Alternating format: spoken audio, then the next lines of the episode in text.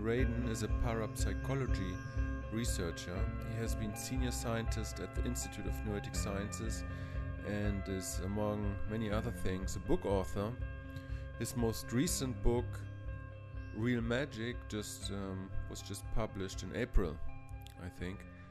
Um, we had a very interesting conversation about magic, the nature of magic, ways of measuring and discovering magic, also in relationship um, with uh, wisdom traditions and stuff like that. A very interesting conversation. I hope um, you find it interesting too. Um, if you like this episode or this podcast, don't hesitate to support it in whatever way you see fit. Um, my name is Thomas Mark. This is Lateral Conversations. All the best to you guys. Perfect. So, welcome. Thank you. Mr. Radin, would you, just for, for starting off, would you tell us something about yourself, your, your approach, your, your background, basically, and, and how you came, you have this interest, why you have this interest in, in this kind of topic? Well, that's a lot to say. yeah. uh, Okay, so uh, my my formal training is in music and electrical engineering and psychology. So I was originally headed to uh, toward a career as a concert violinist, and then uh, ended up getting my undergraduate degree in electrical engineering and also then a master's degree and a PhD in psychology.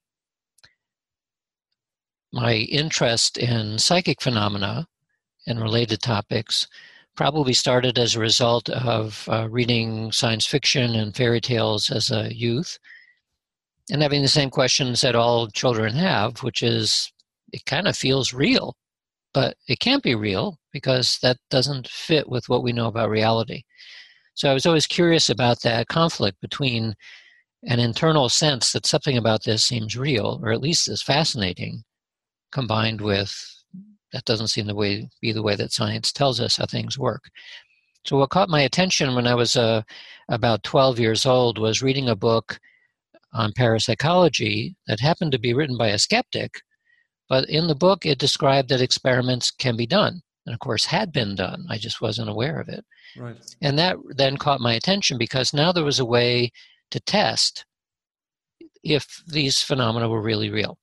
So right. even as a as a, a, teenager, I was doing casual experiments with ESP cards and that sort of thing. And then uh, throughout college and graduate school, I started reading the, the literature and was pleased to see that it's very large literature and that more and more sophisticated methods have been applied. So I started to do more sophisticated experiments and was getting interesting results. So this set up even more curiosity on what, what how. Kind of results? Well, I did experiments on precognition in graduate school. Actually, uh, probably the first computer-based experiment in 1976 uh, with a computer network at the University of Illinois called the Plato Network. I forget what the acronym stood for, but it was about an educational uh, system for education that had thousands of terminals in the University of Illinois system. And it was connected to, at the time, the beginnings of the internet. So I did precognition experiments with thousands of participants, got some interesting results. Some people clearly were doing beyond chance. Uh, so it it stimulated my imagination, but there there's no career in that. You can't get a degree in it or find jobs or anything. So I figured it would probably be just an avocation, not a vocation. Right. But in my, my first job at Bell Laboratories and in later jobs, I found I was always able to take some time out of my daily work to pursue these kinds of experiments. So I started doing experiments on this at Bell Labs mm. and, and eventually got approval from management to be able to publish them. And then I was recruited for the US government's program of psychic spying research, which was highly classified at the time. And that's when I, I first had the opportunity to meet remote viewers who were super talented and and could actually and were good enough to be pragmatically useful for espionage. Well, mm-hmm. and that's what convinced me. This was 1985, but it convinced me that not only is there uh, top level science that can be done, but there are also top level people involved that really do have talent. So it's a real thing. And that's when you go through a standard scientific training, that's really shocking because you never hear that. You only hear the complete opposite. Sure. So I was determined in some way uh, after the experience I had on the government program to see if I could spend full time doing this kind of research. So from then about till now, uh, almost always been working full time doing this kind of research. And there's only um, about 150 people around the world who are scientists and scholars who are seriously interested in this. Mm. And I would say maybe at any given time, perhaps 40 who are actively engaged in experiments. So it's a very small field as far as science goes. Uh, but for those of us who have done the experiments and looked at, at the literature, it confirms my initial impression way back when that these are real phenomena. Uh, we don't know very much about them yet, but we can study them using the tools of science.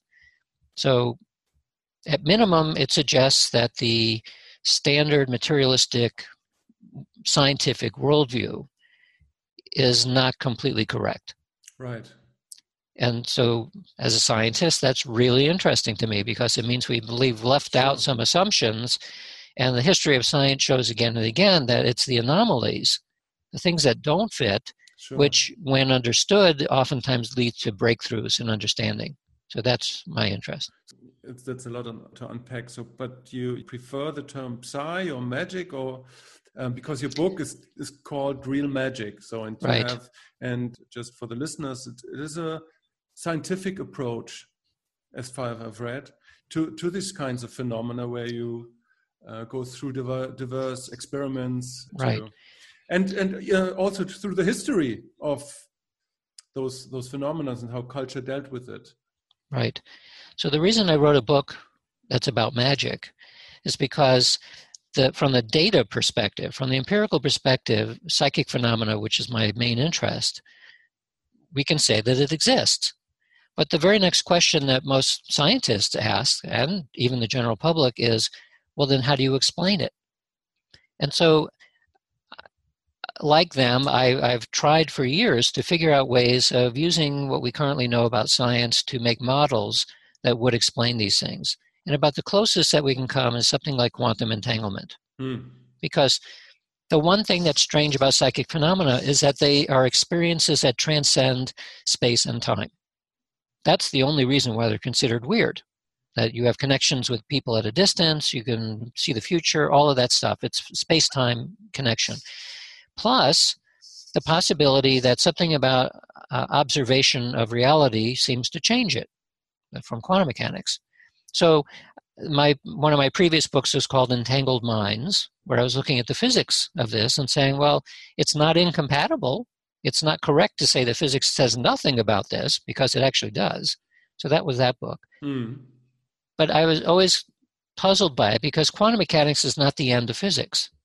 It's just a stage along the way where we're learning certain things, and there's many things that are unknown about it. That's why there's at least a dozen different interpretations. We don't know right. what it means.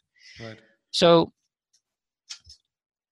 so quantum mechanics is not an explanation for psychic phenomena. Sometimes I'm accused of that by skeptics, and that's not what I'm proposing. Other skeptics have said that I, am claiming that quantum mechanics explains consciousness, and that's not true either. I've never said such things. What I'm, all I'm saying is that from the our models of the physical world are not incompatible with right. with these phenomena, whereas in the 17th century they would definitely have been incompatible. Yeah, Even up, you, you have a very neat figure in, in your book at the end of the book where you highlight ordinary consciousness with the rational scientific mindset, the modernistic mindset, and and highlighted that the moment we discovered the unconscious, uh, that was also the time when we discovered quantum theory, and that below those levels, you call it gnosis and the subquantum level, are some, somehow entangled. Do I get that right? It's not so much that they're entangled, but they're not different Right. at all. Okay. There, there's no difference at some Mm. deep level. Right. The- The other part of that figure shows that our ability to describe reality is dependent on our mathematics, at least from a science perspective. So the more abstract mathematics has become, the more our models seem to reach deeper and deeper into the nature of reality. Right. And mathematics is not finished yet either. So we don't know how far down it goes, but it goes probably pretty far. If awareness can go all the way down that far, then it provides a clue, I think, as to what might be going on here. Because when you go deep enough, consciousness and physical world and mathematics, they all begin to, they seem to begin to converge. Hmm. So So, in the most broadest sense, what is magic or psi? Can you can you have a right, I- so I'm, I- hmm? I'm heading there. all right? So, uh, so to try to answer this question then of how, how do you explain these phenomena? You, you can look through the lens of science. You can do the best that you can, but it's never quite good enough. So I decided to look for clues elsewhere, for other ways of looking at models of reality. And one of the places I, I began to look at was the Eastern esoteric traditions. And I focused on yoga because within the yogic tradition, psychic phenomena are well accepted. So in this, my latest book, Real Magic, I'm looking at the Western esoteric traditions. And in order to do that, this is why I, provide a pretty big chapter on tracing the history of, of that. And in addition, you, I wanted to do a synthesis of what is the primary belief within that worldview. And it's very simple it's that consciousness is fundamental. It's a, from a philosophical perspective, it's idealism. That's that's the underlying belief within all of the esoteric traditions, both East and West. So, from that perspective, uh, the East Western esoteric perspective is saturated with stories about magic, and it's linked to the philosophical notion of idealism. Because if consciousness is indeed fundamental, meaning more fundamental than, than the physical world, it, it imagines that the physical world emerges somehow out of consciousness. If that is correct, then suddenly all of the basic notions of magic make a lot of sense. And the, and the everything from Hermeticism and Neoplatonism and all of those esoteric traditions, they all talk about this in terms of this cosmology is the reason why your mind can make things happen Hmm. and and and why uh, you can see through space and time because to to make it uh, simplistic if consciousness with a big c is the universe it's everything there is a part of that is causing the universe to arise in the physical sense when the physical world arises it's not an illusion it's a real thing with its own patterns and laws and so on so physics is correct and everything above physics is correct too. So science doesn't go away, but the materialistic model then is just a subset of a larger perspective. And the larger perspective says the whole thing is embedded in consciousness in some way or, or awareness. Right. But that awareness is outside of physics. And, and we enjoy the same consciousness. What, the thing I call me is that same stuff. So there's a portion of me that can perceive through space and time, and a portion of me that can give rise to the physical world to a very small degree, because we're a very tiny bit of, of the whole shebang. Sure. Hmm. So this is a theme you see again and again in all of the esoteric traditions that are talking on one hand about a cosmology, a, a, a description of reality, and about magical phenomena, and most importantly, the link back to psi is that magic consists of three basic practices: divination, which we study as clairvoyance and precognition, force of will, which we study as psychokinesis, and theurgy, which we study in terms of mediumship and channeling and out of body experience and so on. So that's the link. It's saying that what we've been doing in science to try to study common experiences, psychic experiences, that is what the ancients, not only ancients, but up to the present day, what people talk about in terms of magic. Right. Have you heard of, of, of those old magical books? What, what are they called? Um, the Goetia or um, Yeah. Salomon and stuff, stuff like that, where you have these formulas by spells and and Mhm. by which you supposedly can do the craziest things. So all, all of those things would be part of this threefold understanding of, of magic, like force of will or, or... most of the grimoires yeah. the, the, French term. The grimoires are uh, mostly about force of will. Right. Not always. Some of them are about conjuring spirits and so on. So it's important. At any time you look back in history, you're you're going to find an enormous amount of distortion, a lot of superstition, a lot of allegory because the language wasn't really set. So my interpretation of the ceremonial part and the spellcasting part of most of the magic, probably mm. the, the vast majority of it, were excluding the superstitions and the mistakes and so on. It's basically ritual. And the rich, ritual is important because it's a way of focusing the mind in a non ordinary state. So, all of the magical traditions basically say again and again that it's gnosis, it, the GN, gnosis state, mm-hmm. this deep mystical uh, state, which is where the magic comes from. And right. that's that's very far away from everyday waking state. So if you're chanting symbols in a language that you don't understand and you put a lot of attention on it, you're pulling yourself away from the ordinary state and getting closer to this deeper state that you need to be in. So that's my interpretation of the ceremonial part of, of magical practice. Right. Uh, yeah. All, all of those wisdom traditions have a magical side, so so to say, that to to reach some form of unification or illumination or realization, whatever you call it, you have to pass through a stage where you get accustomed to those phenomena and have to leave them behind. You know, right. it's, it's, and, and you, you find that pattern basically everywhere. You find right. it in yoga and you know, yep. you said that. Yep. But so, but your book is not concerned with those spiritual, religious aspects, uh, but it's more about the the the psi aspect.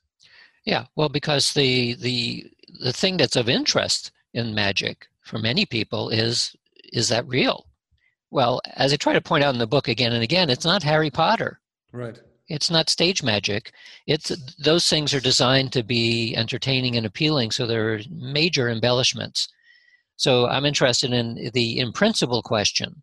Is it possible in principle that this is real? And in principle and in principle. And even not so much about what does the evidence say? Because the evidence is very clear from a scientific perspective that those things exist. The more interesting question from my perspective now is well, how can it exist? Mm. And that, that's why I spend a fair amount of time in the book then helping relieve the anxiety of other scientists that they're going to have to throw away their textbooks. That's not necessary. All we need to do is expand our current view of reality.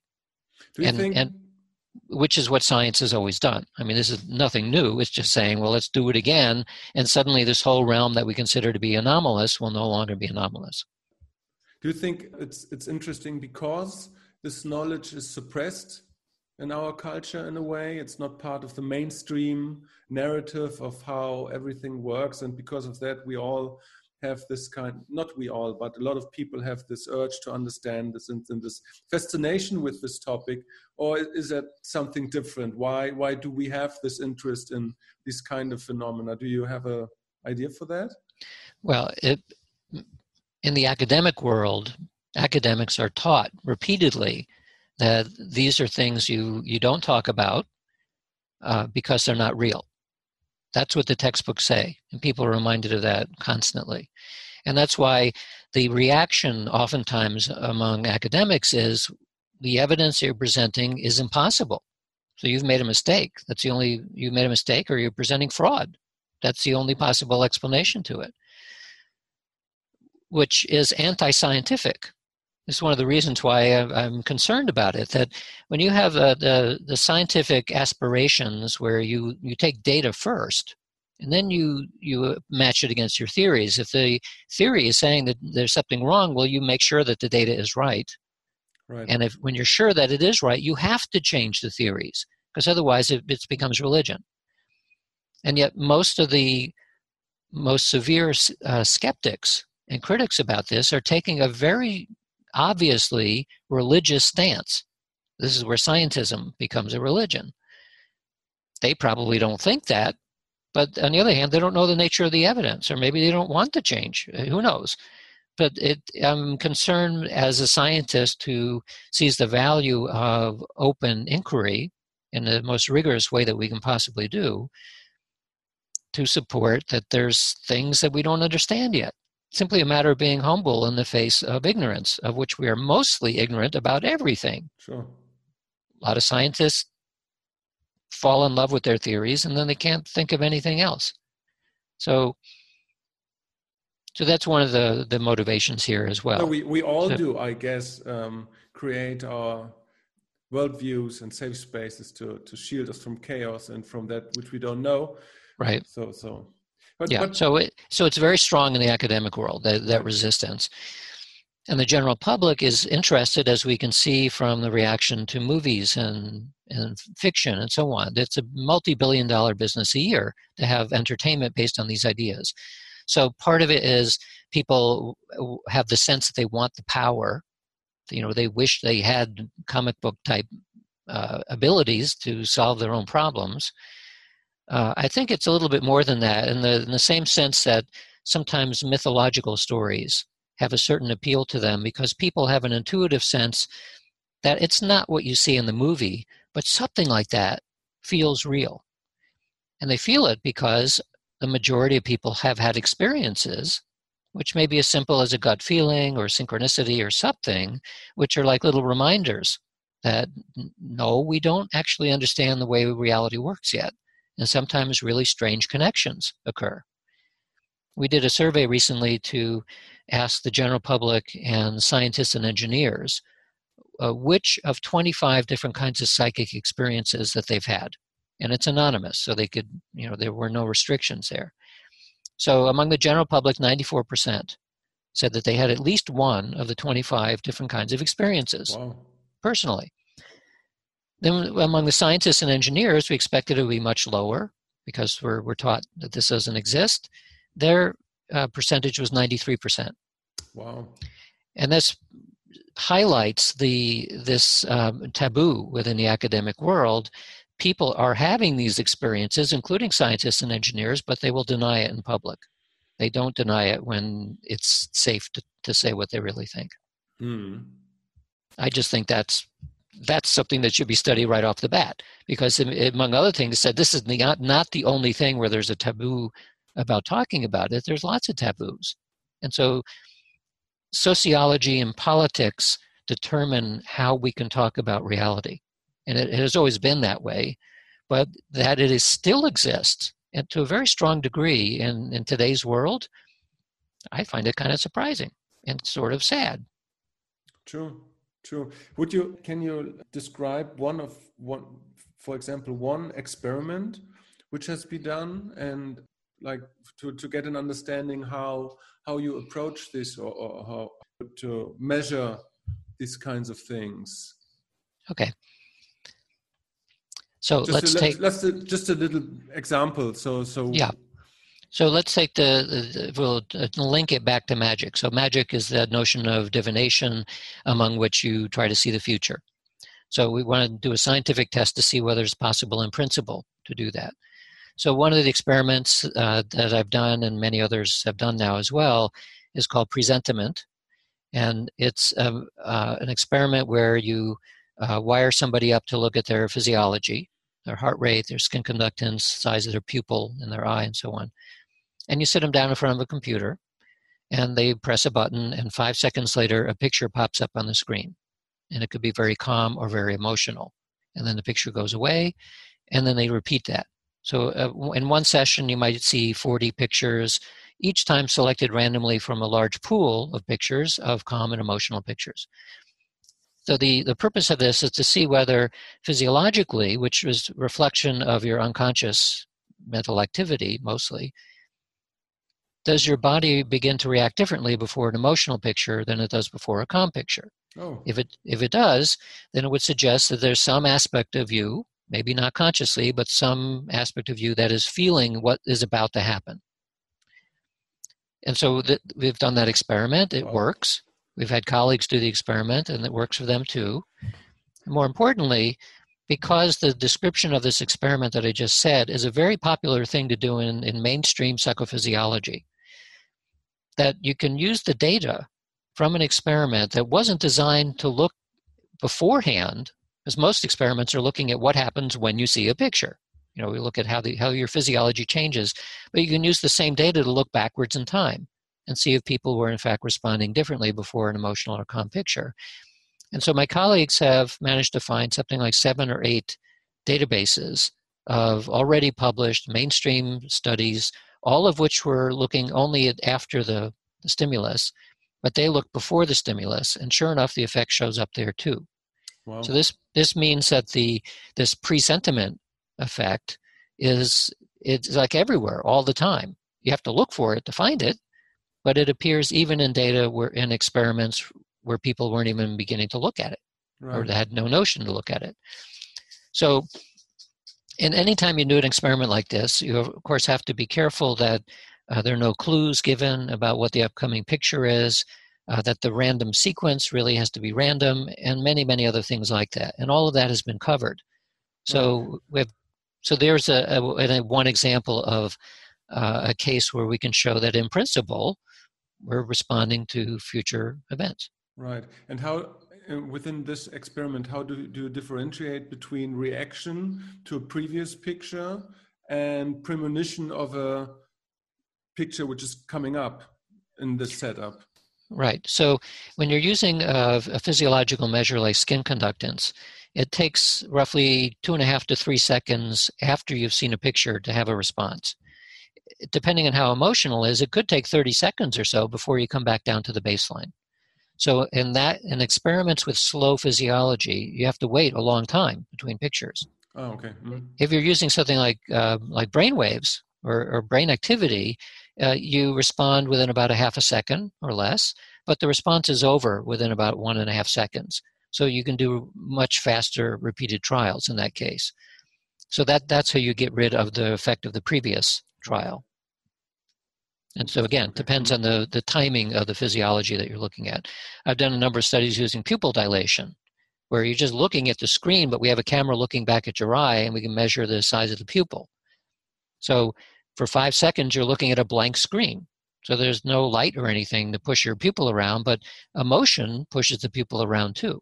So we're able to infer your emotional state while you're looking at a blank screen and then you see a picture. Wow. And so hmm. we again see this correlation between the future picture is emotional, your pupil begins to dilate. And if it's calm, it stays the same. Hmm.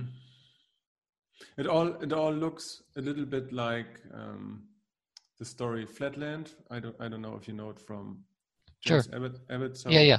Like yeah. we we with our understanding, two dimensional understanding, trying to understand um, yeah four dimensional yeah more more complex processes it's very interesting. So but your book is not really about how to achieve those things. It just, just well i do i do have one chapter on uh, how to do magic. So i chose two very simple methods. I put that in there because my editor said i had to all right. Because after all, it, it, it's a popular book and it's it's written for a large audience, so I know that they're interested in that. And so I chose uh, two forms of writing magic, or actually, one is writing magic, where you literally write down what you want hmm. and you focus on it. And the other is sigil magic, which is like writing except making it into a symbol. So right. you see evidence of both of those kinds of magic going back all the way to uh, Greco-Roman times. It's a very, very popular method.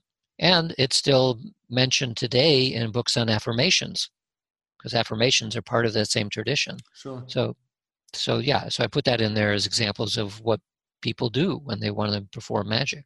Right. So you know when what what I find very interesting is that when when when you look at those wisdom traditions and and those branches of esotericism and yoga and whatnot. It's always that those faculties arise after long periods of training and after after your concentration has reached very high levels of um, focusing on specific things and and I mean, the whole yoga path is about self-controlling, self-discipline, and and so right. on. How how do you do you approach those those higher siddhis for example? How like like in like in, in the yoga system, where even Mircea Eliade said that there are weird things possible if you have the right concentration and the right psychological development, so to speak. Mm-hmm. Well, it, it's it's true that uh, through as as Patanjali says, even in the Yoga Sutras, that you achieve these things through accidents of birth, meaning talent. You can simply have talent for it. Uh, through psychedelics, uh, through practice, through meditation, and so on. Because people are different, you're going to end up probably with something that looks like a normal curve, like sports ability or musical ability. Right. Some people at the far right end of that curve who have talent and practice and do all the rest, they will become exceptionally adept at these things. But it's also very rare. So I can play tennis, but I'm not going to win any tournaments. I'm sure. not going to, you know, it shouldn't be a, I can't be a professional athlete of any type because that's not what I'm, I'm built for. So there are people, and it's one of the reasons I have a chapter in the book on Merlin level magicians. Very rare cases that are well documented of people who apparently had really major abilities. And so, when this then looking back at it from a psychic perspective in the laboratory, we very rarely get the opportunity to work with people with that level of talent. Still, we can take college sophomores who are only doing the experiment because they're getting credit for it, so they may not have any talent or any ability at all, they still show effects. So, but this is exactly what you would expect if you're dealing with a real phenomenon. It's going to follow a normal curve. Sure. Pick people at random. You're going to get something in the middle of that that distribution. It is not chance the whole curve is shifted to the right a little bit towards mm. the direction of an actual effect. So that means that most experiments where we're simply opportunistically getting people to do the experiment, which is how most experiments work in psychology, you're going to get an effect. Some people will do better than others, but you have to get a lot of data and a lot of repetition in order to see these effects. That means you're absolutely going to have to use statistics to evaluate it. Mm. If you had time and money, mainly money, what you can do is survey lots and lots of people and start picking out people who appear to have talent and then retest them and do this again and again until you end up out of a group of a million people maybe 10 who will be exceptionally good and then you may you may be able to get results where you don't even need statistics anymore to demonstrate what's going on mm. my interest at this point is no more no not any longer about having to prove that the effects are real, but more about studying the nature of it. Like how does how does it work, and what what can you do at high high levels of talent, and maybe what can it be pragmatically used for. I mean, that was the whole U.S. government's program idea. That yeah, it was pragmatically useful. Well, maybe there are many other things that can be useful, like healers. I know some healers who are exceptionally good. They don't know how they do it. We don't know how they do it either. We don't even mm. know what what it is when they do a healing, but it works somehow. So there's plenty of room for studying the the underlying mechanisms for what's going on here, and in, pro- in the process, probably learning a lot more about the nature of reality itself. It's actually an extreme luxury that we're able to worry about such things, right? I mean, for people in parts of the world that don't have enough to eat, they can't worry about the nature of reality because they don't have time and energy to do so for no, people but they do the, magic uh, nonetheless. They, they well, their, their well, yes, yes, they they do magic because uh, they're desperate, and so they, they don't have any other ways of of, of doing things.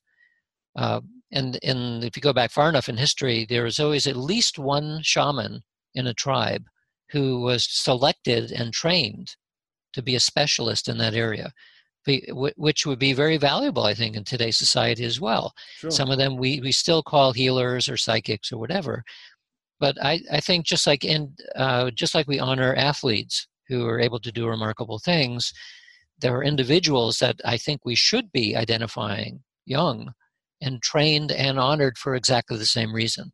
To help us make better decisions about the future, to help us with healing, with all pragmatic reasons, but then there's also a scientific side to figure out well, what what does that tell us about our cosmological picture?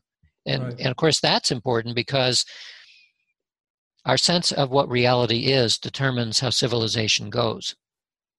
So if we're in a scientific worldview where there's no inherent meaning or purpose to anything, because that's what it says, then maybe we could just use up the planet and we all die and it doesn't make any difference, right? There's no meaning or purpose. That, that if you live in a different kind of worldview, where so like a an, an indigenous worldview where all nature is sacred, you would never do what big companies do to nature Sure. because it, and that that's becomes a life affirming way of living which presumably would be a lot better for everyone so this is a simple example where our understanding of the nature of reality makes a very dramatic difference in terms of individual personal lives to say nothing of billions of people around the world Yeah, well, but but, but I'm wondering if the difference is that big because, like the, the ancient uh, uh, um, ancient people draw pictograms in the sand for hunting reasons, so Yep. so so that the hunt is successful. It's I don't think they necessarily lived in more uh, in, in a greater harmony with the world than we do because they they destroyed nature the same as we do, but on a not that not not a scale that big. You know, it's Right. But but the yeah, I, mm, you know, I'm not. I, I know that there are certainly cases where, through ignorance about ecology, mm, that, that people have destroyed their environment. But as you said, it was on such a small scale that it, it essentially didn't matter very much, right? I mean, if, if a tribe had to move somewhere because they got too many animals or cut down too many trees, they go somewhere else. Well, we can't afford to do that anymore. sure. mm, So we, I mean, we have to be better stewards of the planet because we don't have ways of getting off the planet yet. Um, so that that again is, is related to our conception of who and what we think we are. yes. And, and if we can't change that, we're we're in serious trouble. I think we still have shamans and like serious shamans in our culture. Like I, I thought about it recently. For, for me, Timothy Leary was a shaman, not because he was an advocate of, of LSD and, and stuff like that, but because he shaped reality and our um, culture in a very foundational way and looked way into the future of what could be with the stages of neural circuits and, and whatnot. Uh, John Brown, another example, a, a guy who changed America for, for ages. Who Right, was but the- those- Hmm? In in the case of uh, a shaman, uh, I mean, there are many different things that a shaman would do. What I'm particularly in, uh, talking about is their magical ability, right? So, uh, somebody who becomes a social change agent and changes the social uh, world does it may have no interest or abilities of psychic ability at all. They know how to manipulate society for good or bad.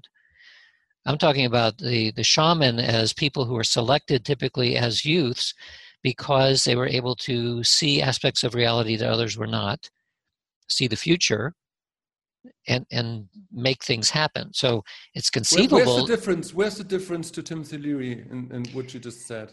Well, Because- so in one case, so Timothy Leary may have had a vision of, of what he was trying to achieve, and he was charismatic, so he was able to achieve it, both of which are things that shaman were good at.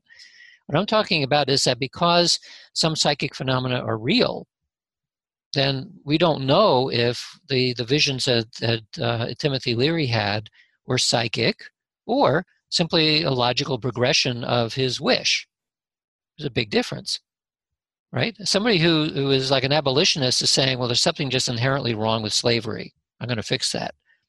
They have nothing to do with psychic phenomena, nothing to do with magic. It has completely to do with how do you change social concepts. As compared to a shaman in an ancient uh, village where everybody's hungry, they need to know the next day where are the animals going to be.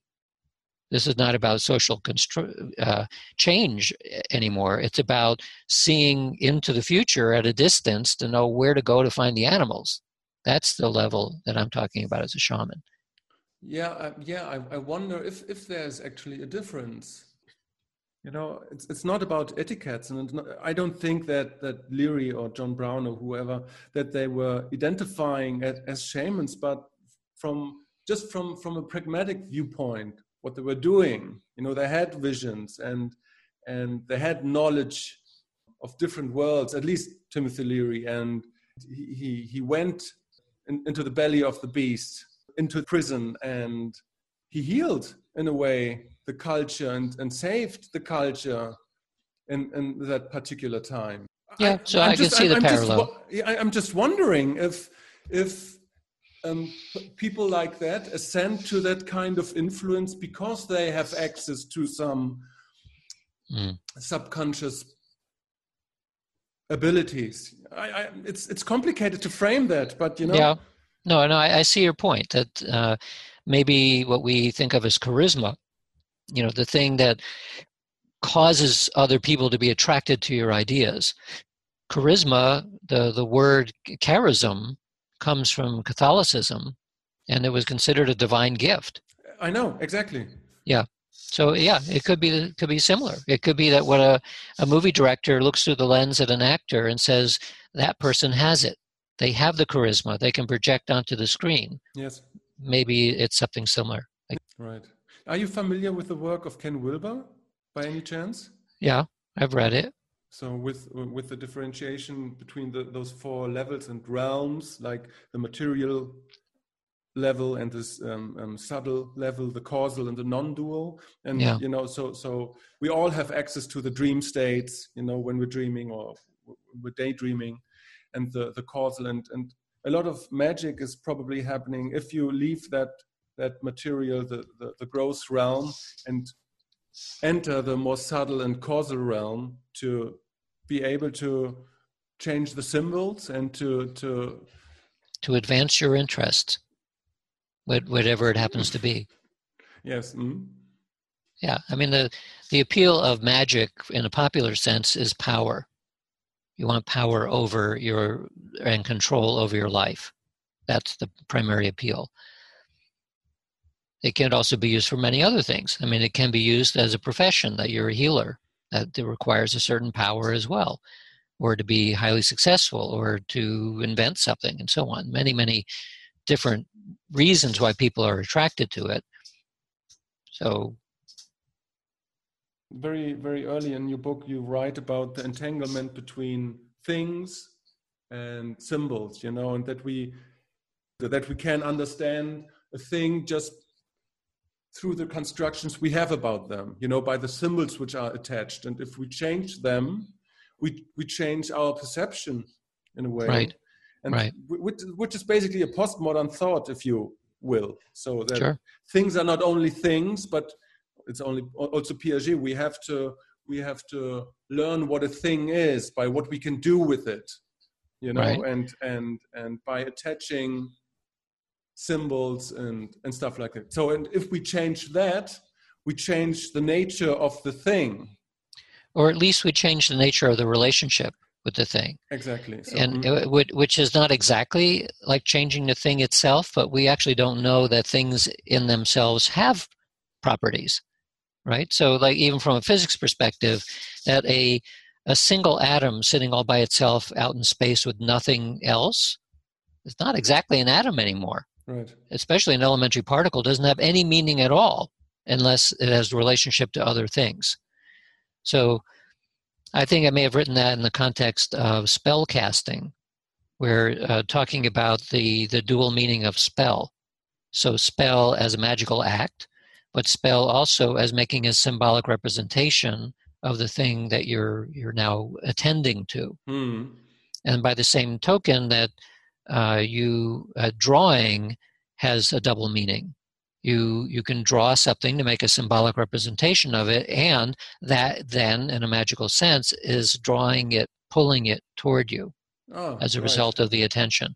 Mm. So spell, draw, a lot of verbs like that have these dual meanings. When you start Mm. thinking of it in terms of we can only communicate through, or not only, but primarily we communicate through language which immediately constrains what we can say. And it constrains our notion of reality as well, which is why uh, mystics uniformly have said well, you had this amazing experience. You're clearly changed by it. Tell us what it is. They say, I can't. It's ineffable. Mm.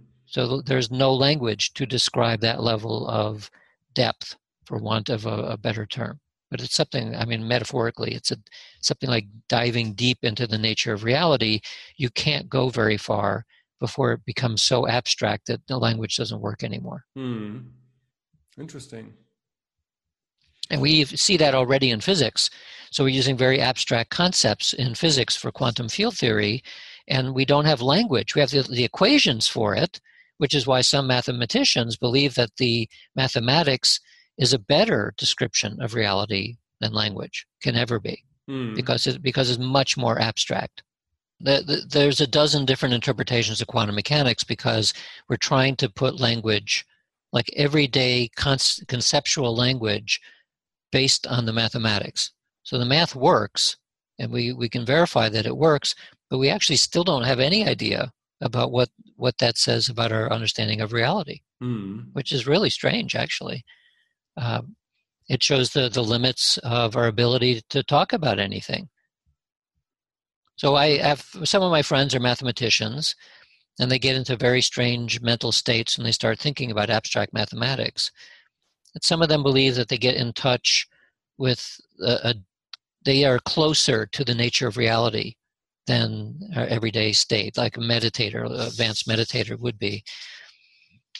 But then I say, well, what, well, what is that? What, what are you getting? They can't talk about it for the same reason that a mystic can't talk about it. They, oh, you can't, you can't uh, uh, connect those experiences, even at an abstract mathematical level, to anything that makes any meaning at all at this level, other than what you see re- repeated again and again in the esoteric literature. Mm. Because the esoteric literature, in a sense, is an interpretation of what the mystics kept trying to say. Yes. And it's shaped by culture and it's shaped by politics and so on. But the essence of it is always there, and it looks to me like a lot of it is about idealism but just not solipsism, yeah, yeah. but mm-hmm. idealism. It's it's so weird. I, I think the, the the most profound experience I had in the last two years was taking DMT. You know, I don't know if you're familiar with that, but it's yeah. um, the way this kind of reality was deconstructed to enter a completely different realm of reality mm-hmm. with com- completely different rules and, as, and and then then I had a podcast with the scientists who did at the Columbia Uni- University this this trial with I don't know 500 600 people and they all had the same experience without talking to each other you know mm-hmm. so and he um, he theorized that because he compared the, the writings of those people with those of the Bible. Well, that that was Rick Strassman did yeah, most yeah, of that. I, I had a podcast with him exactly. So uh-huh. and and two years ago, very fascinating stuff because we don't know we we have a scientific method of talking with angels now with extraterrestrials or whatever you want to call them, but mm-hmm. they're there as soon as you leave this kind of yeah. space-time continuum. So right. Yeah, no, yeah. we the, the, the psychedelics in particular, especially is used in the mystery schools, as they talk about in the book. Yeah, the the mystery schools were were essential. They're like uh, they were around for a thousand years before the the church said don't do that anymore. Yes.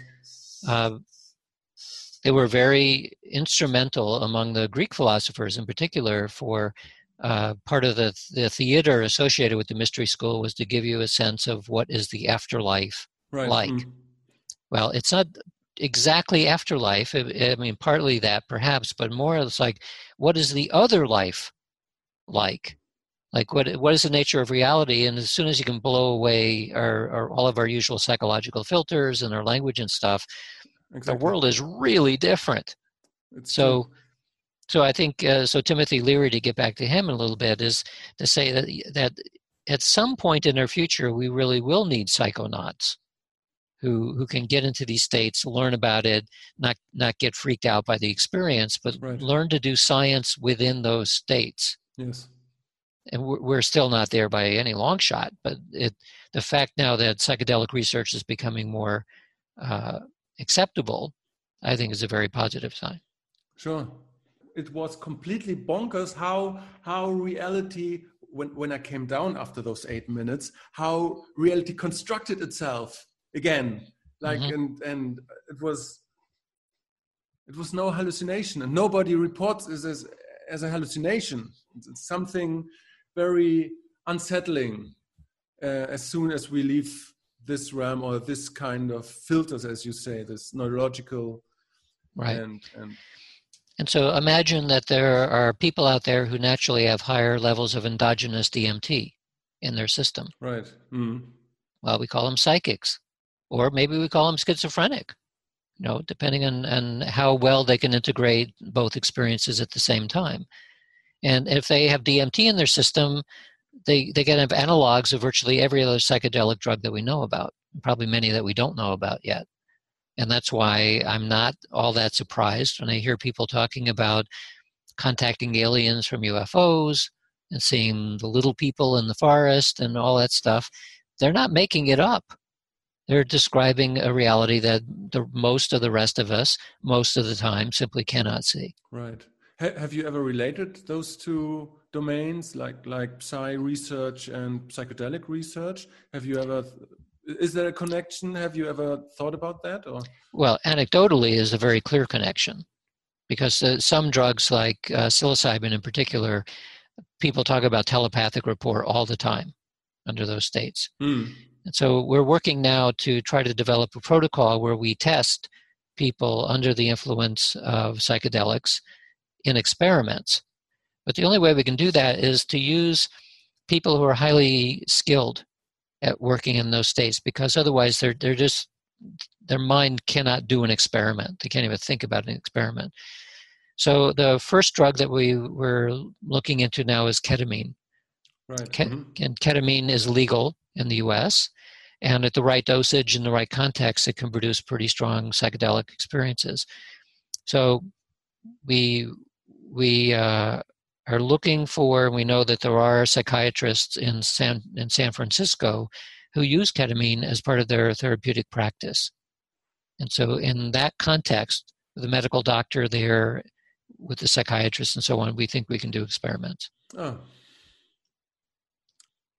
Thomas Schelling, Schelling points, you certainly have heard of that. How do you differentiate between like a psi experience and those Schelling points. Schelling points, it is the thing where you expect um, what the other person expects, what you expect. And so you know that you drive in a car with your loved one and you have a thought, and the other person is saying, Well, I thought exactly the same. Mm-hmm. And so those are the, those Schelling points where expectations converge in a way. And you have right. that you have that even with with strangers when you ask them, Well, um, let's meet in New York in December. So, and strangely, they find each other, um, I don't know where, but they subconsciously looking for the most obvious place at the most obvious time and think well the, the other person would think think like that and so they right. and and this is like the Schelling points it's just about yeah it's, it's, it's common knowledge Right. So when you do a proper telepathy experiment, you can't rely on common knowledge for the reasons that you're saying. Right. Mm-hmm. So instead, you use randomly selected targets. So the the the, person who's inv- uh, playing the role of a sender in a, a, telepathy experiment is given a randomly selected target. So it's not going to be common knowledge because they don't know what it is in advance. Certainly, the receiving party doesn't know what is going to be in advance either. So, in the case of a psychedelic psi experiment, uh, the person who has taken the psychedelic uh, would probably be asked to imagine what their friend is looking at. And what the friend is looking at at a distance is, in fact, a randomly selected target that they, they've been uh, shown. So that, that's how you do the experiment to get rid of the, the mundane explanations. So, so the self-report isn't that valuable in that in that regard. So that well, if somebody said, "Well, I had that, that, and that experience," well, it's valuable in the sense that it gives us a uh, motivation to test to see what it is. Mm. Right? If you don't, nobody ever reported it, there'd be no reason to look. But because people do report it, you'd say, "Okay, let's see if that is what it appears to be," mm. and that that's when you bring in the the controlled environment. Okay, so what's what's next in in your search for for understanding those those phenomena? Well, most of my research in the past 10 years has been on the mind matter interaction relationship. Uh, and most of that within the context of optical physics because it's addressing the quantum measurement problem. It's a way of addressing the problem empirically rather than simply shouting at each other, which is typically what happens in physics. So I'm looking at various kinds of quantum systems that uh, people are asked to direct their attention toward or away. In fact, behind me there in that box is an optical system which creates entangled photons. So we're, we're actually doing an experiment uh, with mind matter interaction where the entangled photons are the target of attention. We want to see if by, uh, by attending to the, the, photons, can we change the correlation strength between the entanglement? So what, in layman's terms, what are you doing? We're, we're looking at whether, okay, so the, the strange thing about entanglement is that you have particles that are separated, but they seem to be connected through space and time. Right. Uh, the strange thing about psychic phenomena is that people have experiences that seem to be separated by space and time. We're looking to see whether those two similar strangenesses are related to each other or not. Oh wow! Okay, interesting. Yeah. So that, so that's my current experiment. Hmm. And so there are people coming in, and and how does it work?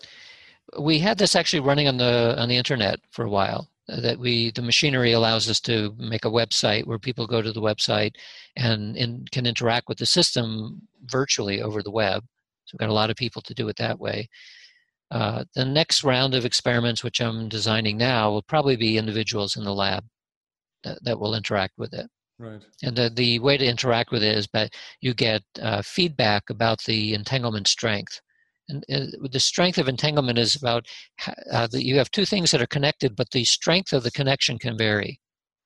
And we get a measure of that over time. About once per, once per second, we get a new measure of it. So you would see something simple on a screen like a like a moving line, which is the strength. And people participating in the experiment, they don't even know they don't need to know that. All they're told is, "Here's a moving line. Make it go up mentally." If they can make if they can be successful, it's actually linked back to the behavior of what's going on inside the box. Oh, okay. Interesting. Yeah. That's how most mind matter interaction experiments work that you you get a signal in some way that is showing you the behavior of the physical system and it's much easier than to tell somebody to try to interact with that signal rather than you're pushing photons around or you're doing something else which is rather abstract to dis- to describe. Mm. And people can do it. Wow. So so it's related back to magic in the sense that it is force of will. Your will is pushing the world around. At this case, at the level of elementary particles, but nevertheless, it's doing it. Wow. So, one last question How do you deal with that? I would imagine that you are facing a lot of controversy from more modernistic, secular people who would just say, well, the guy may be nuts. So, how do you deal with that? Uh, the, the, I deal with it by by saying it's their problem, right? You know, look at the history of science. Anybody who's pushing the the limits of what is known immediately gets resistance from all over the place. But that's not my problem. I'm doing what I think is interesting to do, and the way that somebody else reacts to it, whether it's emotionally or rationally or whatever reaction there is, it only makes a difference if they prevent me from doing what I want to do. Mm. If if that happens, then I have to do, I have to react in some way. But for the vast majority of cases, like you see sometimes on skeptics forums online, the complete waste of time because they don't know what they're talking about. They're they're, they're reacting in some way of what they think is going on, but they don't actually know. So I don't pay too much attention to what other people think. Right. Mm. Right. Okay. Good luck for your future endeavors. Your book is called Real Magic. Yep. Thank you for taking the time for, for having this conversation. It's my pleasure.